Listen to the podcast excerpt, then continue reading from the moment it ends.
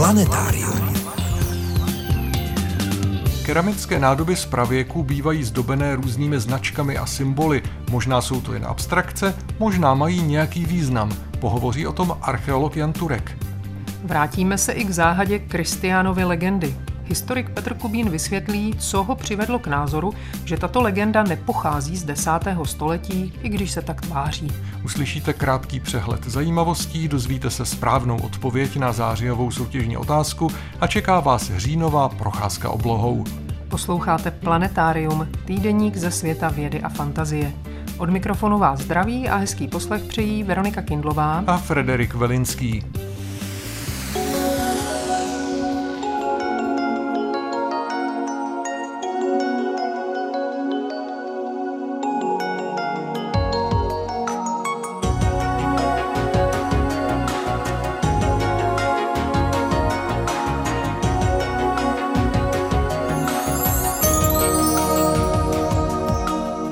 Začneme přehledem zajímavostí ze servisu České tiskové kanceláře.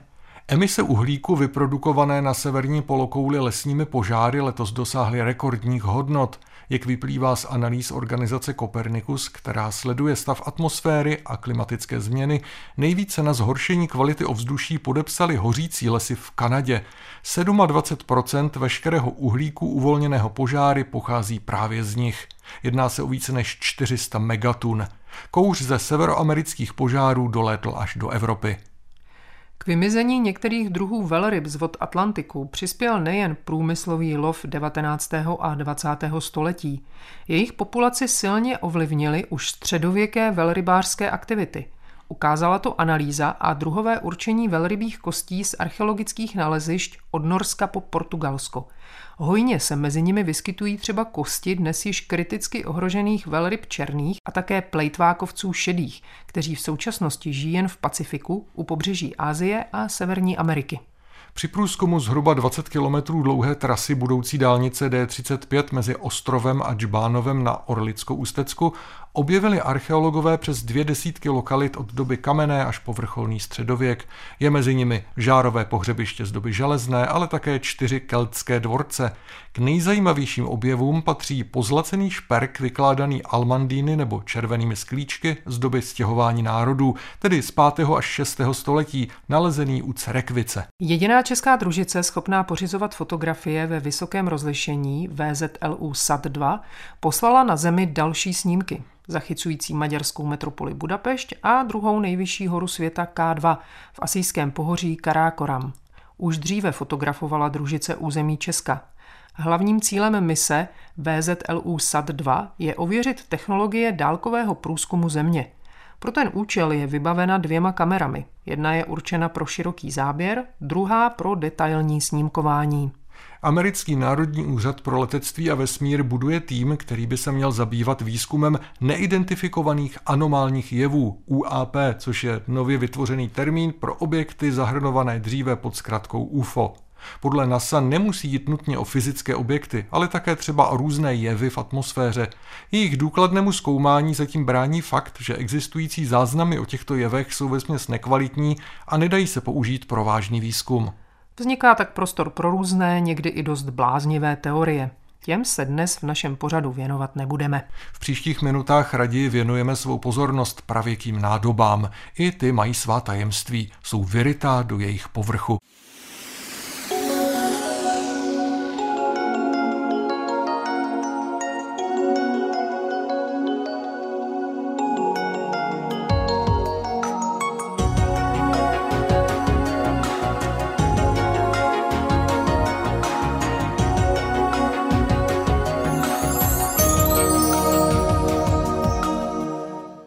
Nejčastějším archeologickým nálezům patří vedle velice trvanlivých kamenných artefaktů a nejrůznějších kostí také střepy pravěké keramiky.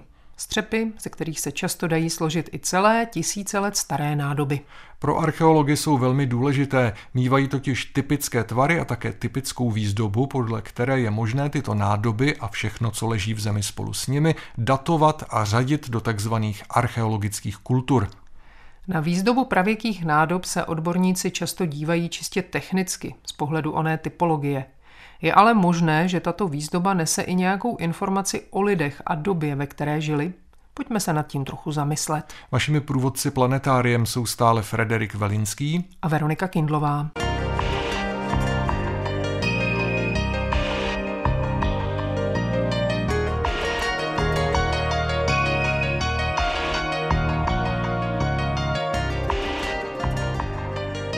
Pravěkých kulturách a výzdobě keramických nádob si budeme povídat s archeologem Janem Turkem z Centra pro teoretická studia společného pracoviště Univerzity Karlovy a Akademie věd České republiky v Praze. Od počátku archeologie jako vědeckého oboru typologie nádob keramických a jejich výzdoby byly důležitá vodítka pro klasifikaci nejenom chronologickou, ale i třeba stylovou těch samotných artefaktů, kterými se archeologové zabývali. No a není tedy divu, že některé názvy pravěkých kultur jsou právě odvozené od eh, specifické výzdoby, například už v období prvních zemědělců.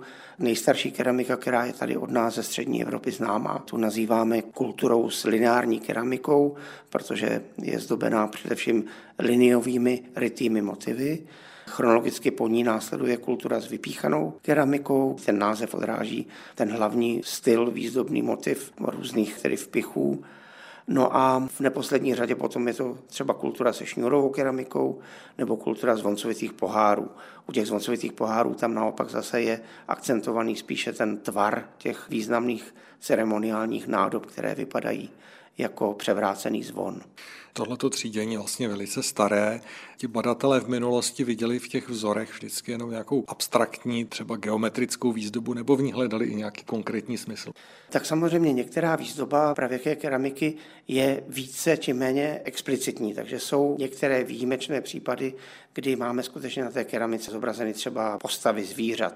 Ale většina pravěké keramiky je zdobená motivy, které jsou víceméně abstraktní a archeologové si je různě pojmenovávali, takže třeba motiv dvou trojuhelníků vytvářející takový tvar, který archeologové nazývali přesýpacími hodinami v řeckém originále klepsydra. Tam ta podobnost je jenom náhodná. Ten motiv samotný zjevně zobrazuje něco jiného, ale archeologové si tím tak trošičku vypomáhali. Ale už to nesouviselo nějakou snahou objasnit původ těch symbolů.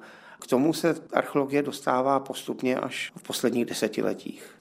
Takže je možné, že ty ornamenty, které se stále vracejí, opakují se, jako by něco konkrétního označovaly, takže by to mohly být svým způsobem nějaké piktogramy. Jsou to každopádně motivy, které nesou nějakou informaci. A ta informace v době jejich využívání byla zřejmě obecně známá.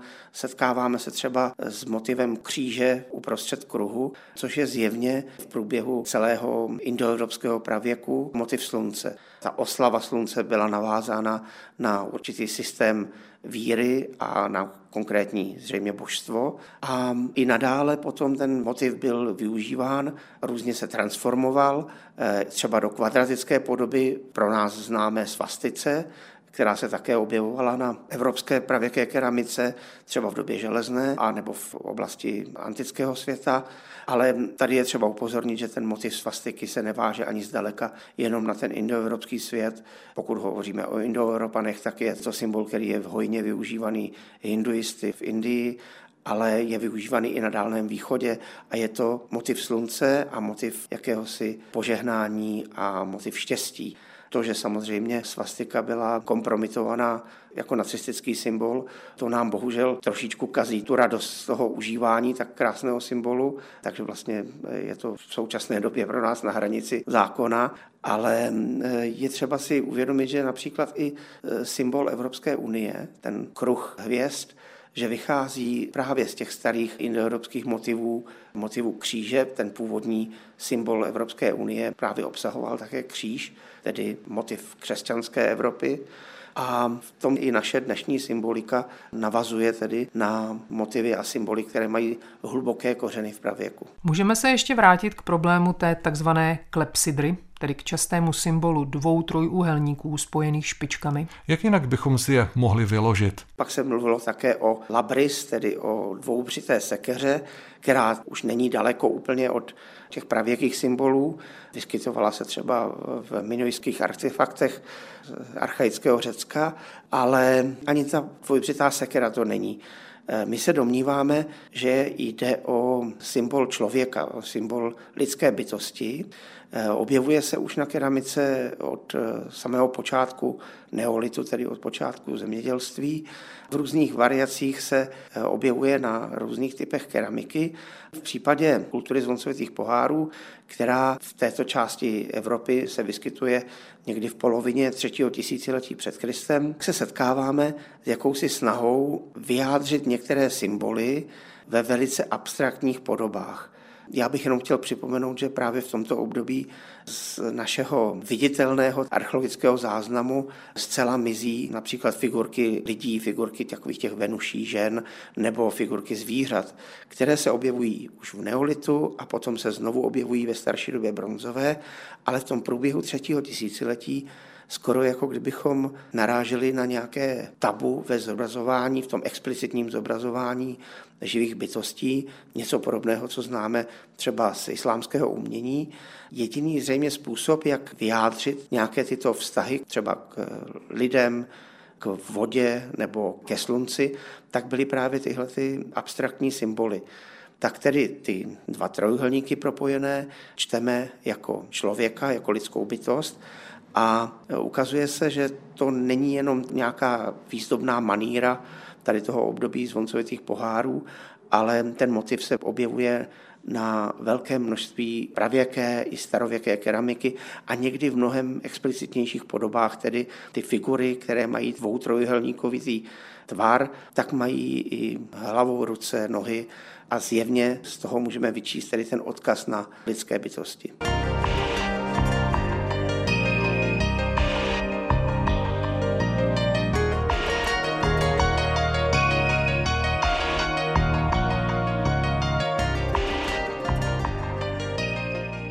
Na pravěkých nádobách najdete i nejrůznější šachovnicové motivy a častý je i motiv vlnovky. U něj se pochopitelně nabízí jednoduché vysvětlení. Mohl by to být symbol vody. Co na to říká archeolog Jan Turek? Ano, je to taková cikcak hrotitá vlnovka a když se podíváme třeba na staroegyptské hieroglyfy, tak tam právě vodní vlna je takto zobrazována a ten motiv takovéto klikatky se objevuje zase na více pravěkých nádobách v různých obdobích a zřejmě skutečně zobrazuje ten pro život naprosto nezbytný element vody a v podstatě i v dnešní době, kdybychom měli vytvořit nějaký piktogram, který by znázorňoval vodu nebo vodní hladinu, tak pravděpodobně přistoupíme také k tomu motivu cikcak linie. Co se týče šachovnice, tam samozřejmě těch výkladů může být celá řada. My nikdy si nemůžeme být být jistí, že skutečně to, co na té pravěké keramice bylo zobrazeno, takže se nějakým způsobem opravdu překrývá s našimi představami o tehdejším světě ale je pravděpodobné, že ten motiv šachovnice mohl zobrazovat půdu, která člověka živila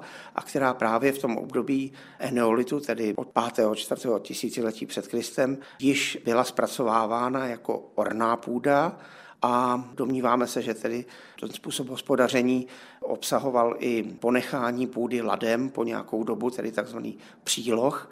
A to se možná zobrazuje i v některých těch šachovnicových motivech, tedy půda, která je oseta, která zrovna plodí, a pak naopak ty nevyplněné hladké plochy eh, zobrazující půdu, která odpočívá a chystá se tedy na další zemědělské využití. Problém té interpretace je, že samozřejmě my si nikdy nemůžeme být stoprocentně jistí tím, jakou strukturu vlastně v tom dekodujeme. Dalším problémem také samozřejmě je, že i motivy, které původně vznikly jako víceméně jasné vyjádření nějaké skutečnosti, nějakého jevu, nějakého fenoménu, třeba právě slunce, vody nebo člověka, ty motivy mohly projít určitým vývojem a mohly i v některých případech ztratit ten původní význam a mohly nadále být využívány jako, řekněme třeba symbol štěstí, symbol něčeho pozitivního, ale bez té původní konotace. To znamená, i ty výzdobné motivy, jejich chápání se v průběhu tisíciletí, v průběhu tedy lidských dějin nějakým způsobem posouvají a samozřejmě v tom můžou být i rozdíly regionální. Když jsem uváděl příklad těch dvou trojuhelníků, které bychom rádi vnímali jako zobrazení člověka, pak je třeba si připomenout, že třeba v neolitické kultuře Yangshao v Číně to je naopak motiv dvou ryb, které se setkávají. A tam je třeba si uvědomit, že samozřejmě ty motivy mohly vzniknout zcela nezávisle na sobě s původně úplně jiným odlišným významem. Pak ale mohlo dojít k určité syntéze i proměně tedy těch významů těchto symbolů. Vyloučit se nedá ani vývoj od abstraktního ke konkrétnímu. Z obrazců, jejichž původní smysl byl dávno zapomenut, se v průběhu tisíciletí mohla vyvinout zcela konkrétní vyobrazení, ovšem odlišného významu. Náš rodák eh, Venceslav Skruta, archeolog, který původně působil v Československu a potom se přestěhoval do Francie, ten se věnoval výzdobným motivům z období latenské kultury, tedy z období historických Keltů a konkrétně se snažil interpretovat vývoj takzvaného zvěrného stylu, který je charakteristický právě tím, že se tam objevují různé druhy zvířat, dokonce i mytologických bytostí, gryfů a podobně.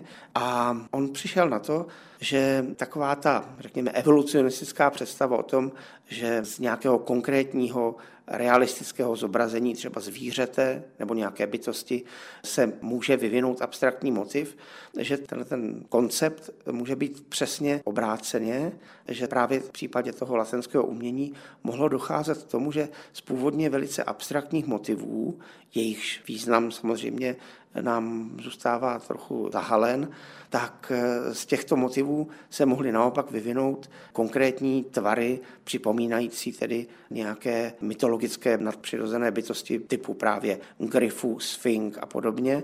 A takový vývoj se mohl odehrávat i v různých jiných kulturách a v různých jiných systémech symbolů. A jeden bombónek na závěr týká se plastické výzdoby některých pravěkých nádob, která jakoby určovala některé z nich jako čistě mužské a jiné pro změnu jako ženské.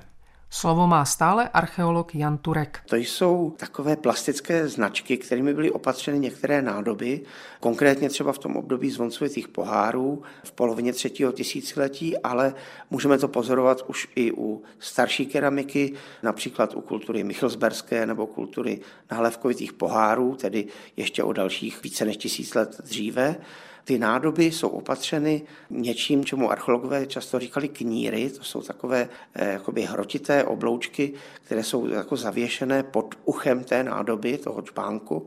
A teď se ukazuje, že když ta nádoba se otočí tou podstavou vzhůru, eh, tak se nám najednou vyjeví, že ty obloučky, když směřují vzhůru, takže připomínají rohy a to už je zase symbol, který eh, nějakým způsobem vnímáme, známe, také už od počátku neolitu v podobě takzvaných bukránií, tedy bíčích hlav, které se jednak zavěšovaly na obydlí jako, jako jakési ochranné motivy. To známe i z antické architektury, kde byly vytesány právě jako výzdoby antických chrámů, bíčí lepky. A vlastně donedávna Anatolii si lidé zavěšovali na vesnickou architekturu právě také bíčí hlavy, aby je ochránili tedy před zlými duchy. A ten motiv býka, tady je taková velice jako logická spojitost, bývá často spojen s mužskou plodivou sílou. Ty rohy bývají právě symbolem muže, mužského fenoménu. A ukázalo se, že právě tyto čbánky, takto řekněme ozdobené, se v období zvoncovitých pohárů objevují právě v hrobech, které my klasifikujeme jako mužské, tedy v hrobech, kde bylo tělo uloženo v, řekněme, genderové poloze odpovídající tedy mužskému fenoménu. Tím netvrdíme, že to vždycky museli být eh, biologicky muži, ale ta symbolika pohřebního ritu a té další výbavy pohřební, třeba zbraně a podobně, eh, reflektovaly právě ten mužský svět. No a naopak v hrobech žen nebo hrobech jedinců, kteří byli pohřbeni v ženské poloze a s ženskými artefakty, tak se zase naopak objevují podobné čbánky, které u kořené ucha mají takové jako bradavky nebo takové prsovité vypnuliny a to je opět známo i z jiných kultur, takové označení nádoby, někdy se říká gynekomorfní nádoby, tedy nádoby, které mají vztah k ženskému světu. No a můžeme se domnívat, že to nebylo jenom v úrovni symboliky pohřebního ritu, ale že takové nádoby, takto řekněme genderově označené nádoby, mohly fungovat i víceméně v každodenním životě a známe příklady z africké etnografie, kde se třeba žena nesmí dotknout některé nádoby, picí nádoby mužské, když ji s ní manipuluje nebo ji omývá, tak ji musí přenášet třeba vidlicí dřevěnou, ale nemůže se jí dotýkat, protože by ji znečistila, protože by ji symbolicky vlastně poškodila. Něco podobného mohlo fungovat i v našem pravěku, tedy že i artefakty, které jsou jinak plně funkční, tedy třeba například picí čbánek, mohl být tímto označením provázán s mužským nebo ženským světem a jenom v těch souvislostech mohl být užíván. Jestli to tak bylo opravdu, to se bohužel nikdy nedozvíme, stejně jako nám zůstane záhadou symbolika velké části motivů z pravěkých nádob, pokud opravdu něco konkrétního znamenají. Do světa slunečních kruhů, spojených trojúhelníků, šachovnic, zubatých vlnovek a kníratých džbánů nás pozval archeolog Jan Turek z Centra pro teoretická studia Společného pracoviště Univerzity Karlovy a Akademie věd České republiky.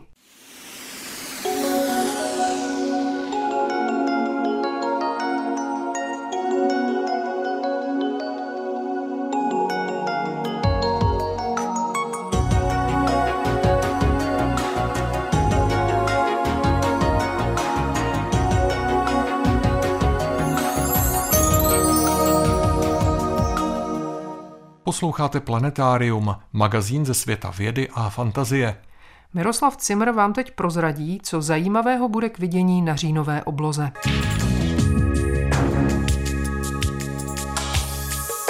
Říjnové obloze vévodí Pegasův čtverec, spojnice jeho čtyř výrazných hvězd Marka, Pšeát, Algenib a Sirach, doplněná dvěma hvězdami ze souhvězdí Andromedy a hvězdou Algol z Persea, připomíná zvětšený velký vůz – nad ním píše dvojité V souhvězdí Kasiopeji a jižně najdeme pás slabých zvířetníkových souhvězdí. Vlevo se nachází Beran, na jeho západě Kozoroch. Nad severovýchodem si povšimněte jasné hvězdy, je to kapela ve Voskovi. Ještě níž vpravo nad severem jsou hvězdy Velkého vozu. Severozápadně je Herkules, na opačné straně nad východem Bík, Otevřenou hvězdokupu Plejády, lidově zvanou Kuřátka, stejně jako soujezdí Orion přicházející od východu, uvidíme až hodně pozdě v noci. Jde o útvary, které uvidíme nejlépe až na večerní zimní obloze. Z objektů vzdáleného vesmíru zkuste vyhledat trpasličí eliptickou galaxii M110. Je v souhvězdí Andromedy, v blízkosti známých galaxií M31 a M32 a je pozorovatelná i v menším dalekohledu jako eliptická skvrna. Za pozornost stojí též kulová hvězdokupa, která má v Messierově katalogu číslo 15. Uvidíte ji i v malém divadelním kukátku. Na hvězdné mapě i na obloze je severozápadně od poslední jasné hvězdy Enif v pravém křídle souhvězdí Pegasa, o kterém už byla řeč. Jak je na tom říjen s planetami? Mars jako jediný zůstává nepozorovatelný. Ukáže se až na jaře příštího roku. Merkur spatříme jen počátkem října ráno nízko nad východním obzorem. Naopak vysoko nad východem až jeho východem září jasná Venuše.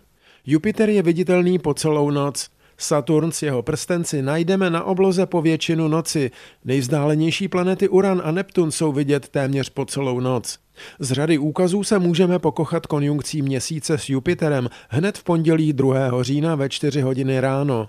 Obří planeta bude necelé tři úhlové stupně od měsíčního disku jižně, přičemž měsíc bude tři dny po úplňku a až do středy 4. října bude po většinu noci na obloze velmi pěkné seskupení měsíce, Jupiteru, Aldebaranu a Plejád. Srpek ubývajícího měsíce by mohl být 10. října vidět ještě za bílého dne před západem v konjunkci s Venuší. 22. října lze kolem půlnoci očekávat maximum meteorického roje Orionit. Za hodinu bychom v ideálním případě mohli napočítat až 20 velmi rychlých meteorů.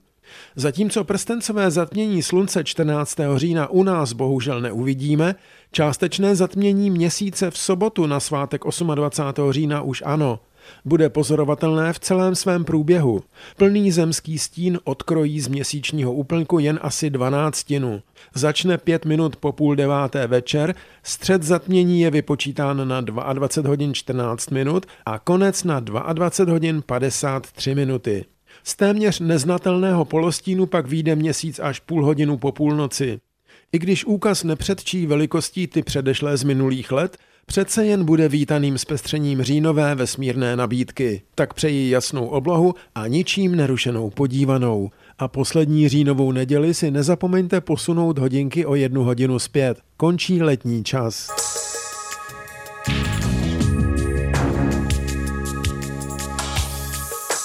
Texty pravidelných rubrik najdete v plném znění na našem webu.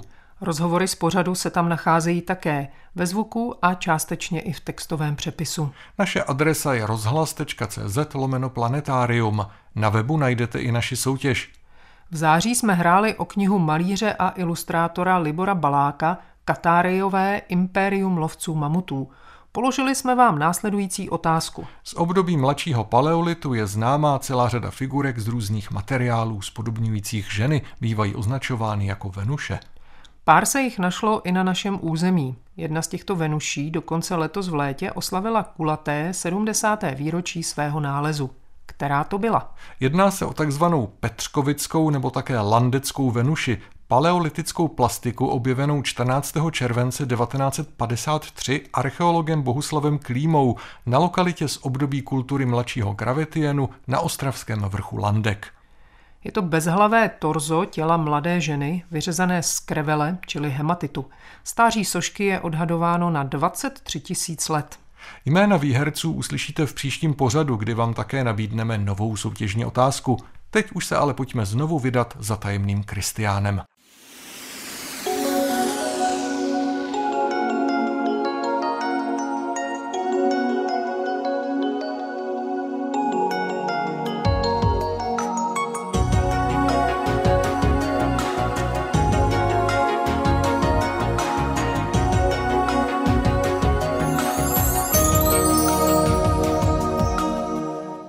Jsme si říkali před týdnem, nejvýznamnějším písemným pramenem pro období našeho desátého století je takzvaná Kristiánova legenda, popisující počátky křesťanství v Čechách a zejména život a utrpení svatého Václava a jeho báby Ludmily.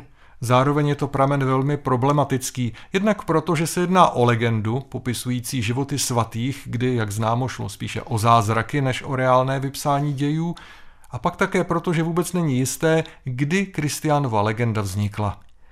Autor Kristiánovy legendy své dílo v prologu připsal pražskému biskupu Vojtěchovi, kterého dokonce označuje za svého synovce. Protože svatý Vojtěch zemřel v roce 997, automaticky by z toho vyplývala datace Kristiána někam ke konci desátého století, jenže nejstarší objevený přepis této legendy pochází až ze století 12. O skutečné stáří Kristiána vedou historici spor dlouhá desetiletí.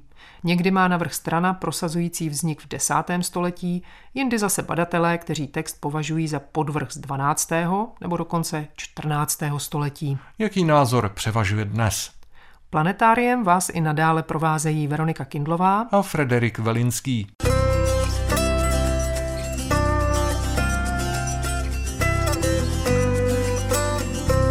Kristiánovi, stejně jako před týdnem, hovoří Petr Kubín z katedry církevních dějin a literární historie Katolické teologické fakulty Univerzity Karlovy v Praze. Převažující názor v historické obci je stále ten, že Kristián je pravou literární památkou, že pochází z doby, do které se sám hlásí, tedy z konce 10. století a tak s ním taky většina historické literatury skutečně pracuje. Ale já jsem se pokusil najít jiné řešení. Při studování vzniku a vývoje kultu svaté Ludmily jsem došel k poněkud jiným závěrům, co se týče pravosti Kristiána. Zjistil jsem, že kult svaté Ludmily stojí a padá právě s Kristiánovou legendou. Velká část té legendy se týká právě svaté Ludmily. Kristián ve svém úvodu píše, že své dílo tedy věnuje svému synovci, pražskému biskupu Vojtěchovi a současně píše, že to píše z příkazu svatého Vojtěcha, tam říká ex a prosí ho, aby jako pražský biskup dal svolení k šíření této legendy v celé své diecézi. Pokud by tento úvod byl pravdivý a pokud by skutečně byl tedy napsán na konci 10. století, musel by pak být kult eh, svaté Ludmily eh, rozšířen minimálně od začátku 11. století na úrovni pražské diecéze. Nicméně tomu tak není a prameny dokazují něco jiného. Nejstarší legenda ludmilská Fuit in provincia Bohemorum byla sepsána sice už v 70. letech 10. století, zřejmě z podnětu pražských benediktiaků svatého Jiří. Tehdy byl založen ten klášter, čili zřejmě byla sepsána z podnětu Přemyslovny Mlady, která tam byla abatyší. Nicméně tato legenda je spíš jakýmsi pamětním spisem, ne, neuvádí jediný zázrak, který by se stal na přímluvu svaté Ludmily a vůbec ji nenazývá světicí. Je to pouze boží služebnice, tam napsáno Dei Famula. Ještě celé 11. století pak o kultu svaté Ludmily prakticky není vidu ani slechu. Kosmova kronika k roku 1100 uvádí pozoruhodný příběh, kdy chtěla abatyše od svatého Jiří, která se jmenovala Windelmut, uložit jakési ostatky svaté Ludmily do jednoho ze svých klášterních kostelů a žádala o svolení pražského biskupa Heřmana. A Heřman to odmítá a říká jí, nech stařenku spát, ať odpočívá v pokoji. Čímž jinými slovy chce říct, že ji neuznává jako světici. Čili ten kult ludmilský existoval výlučně ve zdech svatojířského kláštera, protože tam byla pohřbená, tam tedy řeholnice o ten kult pečovali, ale neproniknul do pražské diecéze, která tehdy zahrnovala celé Čechy. Situace se opakovala o 42 let později. V roce 1142 byl poničen pražský hrad moravským údělníkem Konrádem Otou a byl poničený klášter svatou Jiří. Jeptišky odešli ke kostelu svatého Jana pod Petřínem a vrátili se pouze, aby zachránili to nejcennější, tedy mimo jiné rakev svaté Ludmily. Když chtěli rakev odnést z hradu, prý došlo tedy k zázraku, bránu nebylo možno otevřít. Obrátili se tedy podle vypravování kronikáře kanovníka Vyšeradského na pražského biskupa tehdejšího Otu s otázkou, co mají nyní činit. Čili jinými slovy chtěli, aby uznal Ludmilu za světici. A on to odmítá s výmluvou, že se musí nejprve dotázat v Římě, ačkoliv je to teprve v roce 1142, kdy nebyly ještě svatořečení nebo kanonizace vyhraženy svatému stolci. K tomu došlo až ve 13. století. Čili je to jasná výmluva. Obrátí se tedy na olmouckého biskupa Jindřicha Zdíka a ten projeví ochotu Ludmilu uznat jako světici, nicméně nemůže nic učinit bez souhlasu svého pražského kolegy. Takže nakonec se obrátí na svatovíckou kapitulu a ta v čele se svým děkanem a arciáhnem schválí Ludmilin kult. Čili v roce 1142 máme jasný doklad toho, že pražský biskup odmítal Ludmilin kult. Jak potom naložil s tím, co učinila kapitula, nevíme. V každém případě už v roce 1143 bylo celé vedení kapituly i vedení svatojirského kláštera sesazeno kardinálem Kvidonem. Možná tom byla i souvislost, ale to nevíme jistě. Situace se však záhy změnila za následujícího biskupa Daniela I., který nastoupil v roce 1148 a který v 50. letech 12. století začal ukládat do oltářů v kostelech své diecéze ostatky svatého Ludmily. Na to jsou už úřední prameny. To znamená, že v polovině 12. století se Ludmila stává diecezní světicí. Předtím byla jenom klášterní světicí. Co to znamená pro Kristiána?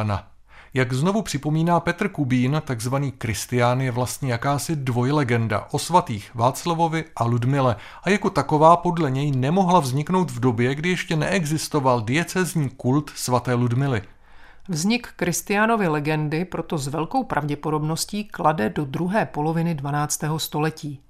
O co ještě se jeho hypotéza opírá? Nejstarší zlomky Kristiána pochází z druhé poloviny 12. století. Tady nic nebrání této dataci. I filologicky je možné Kristiána takto datovat a z literárního hlediska je také velmi zajímavé a podpůrné pro toto řešení, že nejlepší pasáže Kristiána jsou právě pasáže ludmilské. Zatímco ty pasáže václavské jsou mnohem slabší, tam se Kristián často opakuje, celá ta výstavba děje působí takovým dosti bezradným dojmem. On Václavovi samozřejmě věnuje nejvyšší část svého díla, protože o něm měl také nejvíc pramenů, ale je vidět, že to, co ho nejvíc zajímalo, byla právě Ludmila. Čili z toho plyne s velkou pravděpodobností, že Kristián sepsal své dílo v polovině 12. století a tím svým dílem chtěl říct, je to jakýsi vzkaz pražským biskupům, že se mají chovat jako jejich předchůdce na biskupském trůně, tedy je svatý Vojtěch, který takto uctíval svatou Ludmilu. A když vlastně spojil ten ludmilský kult s kultem svatého Václava, už dávno uznaným hlavním patronem české země a hlavním patronem katedrály, tedy pražských biskupů, tak eh, to byla vlastně zbraň, které nebylo už možno odporovat. Čili Kristián byl tedy vlastně nástrojem, jak prosadit ludmilský kult a ten způsob boje za prosazení byl také úspěšný. Od té poloviny 12. století skutečně už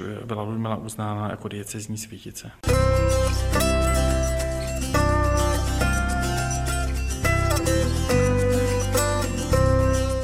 Spory se v historii vedly nejen o stáří Kristiánovy legendy, ale i o její autorství. Autor se do ní pochopitelně nepodepsal. V hagiografické literatuře, tedy ve vyprávěních o svatých, to jaksi nebylo zvykem. Co jestli legenda opravdu pochází z pozdější doby a není dílem desátého století?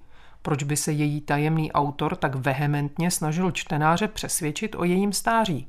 O tom stále hovoří Petr Kubín. Kristián v úvodu své legendy, v tom prologu na samém začátku, sám sebe označuje jako solo nomine Christianus, což znamená v překladu toliko jménem křesťan. Řada historiků i filologů o tom pochybovala, že by to znamenalo právě toto, že by se pasoval do role jakéhosi takřka pohana a proto to slovo Christianus označují za osobní jméno, tedy Kristián a tak to je tedy nazývána celá ta legenda. Nicméně mně se spíš jeví pravděpodobnější, že to je projev svatopiscovi pokory eh, běžný ve středověké literatuře, že tedy zdůrazňuje svoji nehodnost a že nejde přímo o označení jména autora. Autor se samozřejmě intenzivně hledal, často býval stotožňován s mnichem Kristiánem, o kterém hovoří Brunonova legenda svatovojtěžská, že jel pro svatého Vojtěcha do Říma. Eh, býval také stotožňován se Strachkvasem, o kterém hovoří kronika Kosmova, že to byl syn Boleslava I.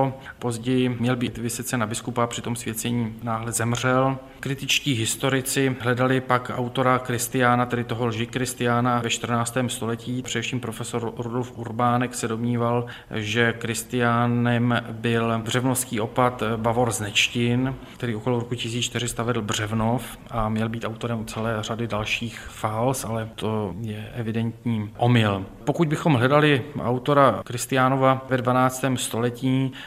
tak ho musíme zřejmě hledat někde ve vrstvě kněžské, neb tehdy církev tedy měla monopol na vzdělání.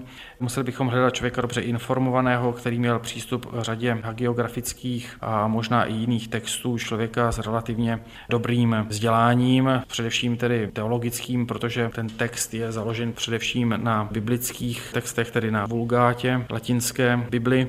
Neprojevuje tam nějakou zvláštní znalost klasiků řeckých a římských, takže zase to nebylo vzdělání nejvyšší. Hledání identity autora je však ještě předmětem bádání, zatím zůstává skryta. Kristián použil osvědčené hagiografické metody. Jednou tou metodou byla takzvaná starobilost. To znamená, on chce doložit v celém svém díle, že české nebo respektive moravské křesťanství je co nejstarobilejší. Proto vede počátky toho křesťanství už od doby svatého Augustina přes Konstantina Metodie, přes Ludmilu Václava Vojtěchovi. Tím, že on svoji legendu klade do doby svatého Vojtěcha, tím chce především říci, že tento kult, nebo oba dva ty kulty, ale především bude teda u to Ludmilu, jak jsme si řekli, je velmi starobilý a že ho uznával, schválil a rozšiřoval sám svatý Vojtěch, tedy ta nejvyšší možná autorita mezi pražskými biskupy. To byl ten hlavní důvod, proč on klade své dílo do konce desátého století. Čili byla to jakási zbožná lež Pia Fraus, Stále tu s historikem Petrem Kubínem řešíme, jestli takzvaná Kristiánova legenda popisující počátky křesťanství v Čechách a život a smrt svaté Ludmily a svatého Václava byla či nebyla sepsána v desátém století. Možná si říkáte, proč je to tak důležité? Co by se změnilo, kdyby hypotetický Kristián napsal své dílo o dvě nebo čtyři století později? O tom se také vede spor. Většinou panují velké obavy, že kdyby se Kristián předatoval do 12. nedej bože 14 19. století musel by se radikálně změnit obraz starších českých dějin. Možná, že by tomu však tak až úplně nebylo, ne, i sám Kristián nepochybně vychází tedy z legend 10.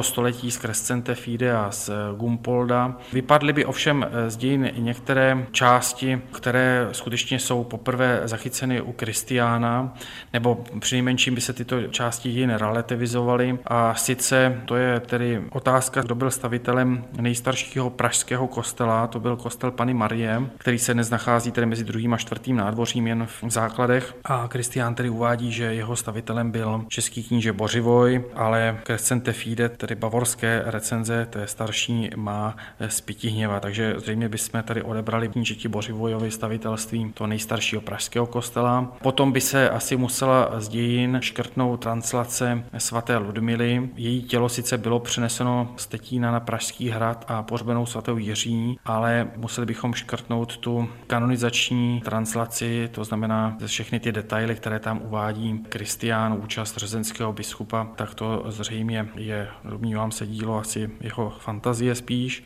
Pak také bychom museli škrtnout tzv. strojmírovo povstání, když totiž podle Kristiána kníže Bořivoj postavil kostel Pany Marie a vlastně přivedl do Čech křesťanství, tak zde vypukla jakési pohanské povstání opoziční, vedené jakýmsi strojmírem, které dokonce eh, vyhnalo Bořivoje ze země. On tedy utekl na Moravu pod ochranu krále Svatopluka a s jeho pomocí se vrátil zpět eh, do Čech. To se také objevuje pouze u Kristiána. Pak jsou tam také rozsáhlé pasáže o sluhovi svatého Václava Podivenovi, které nejsou nikde jinde a některé drobnosti. První zmínka o mostu přes Vltavu v Praze a tak dále. Mimo jiné i proto se velká část historické obce zdráhá uvěřit, že by Kristián mohl být falzem, tedy podvrhem, sepsaným o několik staletí později, než je většina historiků přesvědčena. Svou hypotézu nám Petr Kubín z Ústavu dějin křesťanského umění Katolické teologické fakulty Univerzity Karlovy v Praze představil už před několika lety. Situaci to však, myslím, příliš nezměnilo. Kristián zůstává horkým bramborem a historickou hádankou. A to je z dnešního planetária všechno. Loučí se s vámi a krásný zbytek víkendu vám přijí Frederik Velinský a Veronika Kindlová. Naslyšenou za týden. Planetárium. Planetárium, magazín ze světa vědy a fantazie, přináší každý týden rozhovory s odborníky či popularizátory vědy, nabízí aktuality, pravidelné rubriky a také soutěž o zajímavé publikace. V podobě zvukové či psané nás najdete i na internetu rozhlas.cz lomeno planetárium. Vydejte se s námi za poznáním.